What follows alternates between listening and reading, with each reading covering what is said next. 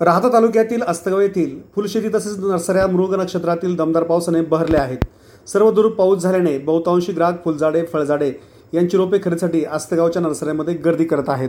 यंदा मान्सूनपूर्व पावसाने दमदार हजेरी लावली. यामुळे शेतात तसेच घराच्या आजूबाजूला फळझाडे फुलझाडे लावण्यासाठी त्यांची रोपे खरेदी करण्यासाठी ग्राहक आस्तगावच्या नर्सऱ्यामध्ये गर्दी करत आहेत. आस्तगाव येथे चाळीस ते पंचेचाळीस छोट्या मोठ्या नर्सऱ्या आहेत.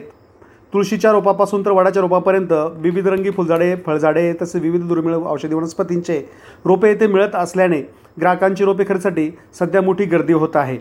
नर्सरी उद्योगामुळे आस्तगाव परिसरातील तरुणांना चांगला रोजगार मिळाला आहे. येथील पाचशे ते सहाशे तरुण डाळिंब द्राक्षे तसे अन्य झाडावर कलम करून त्यांची रोपे तयार करण्यात माहीर आहेत.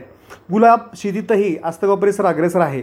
शिर्डी नजीक असल्याने मोठी बाजारपेठ येथील फुलझा फुलांना मिळाली आहे. ही फुले नाशिक मालेगाव मुंबई औरंगाबाद तसेच अन्य राज्यातही पाठवली जात आहेत. जून महिना उजडला की पाऊस पडतो आणि या पावसाळ्यामध्ये नर्सऱ्या बहरून जातात. आणि एक आस्तगावचं महाराष्ट्रामध्ये एक वैशिष्ट्य आहे. नर्सरीचं गाव म्हणून गुलाबाचं गाव सुद्धा त्या ठिकाणी ओळखलं जातं.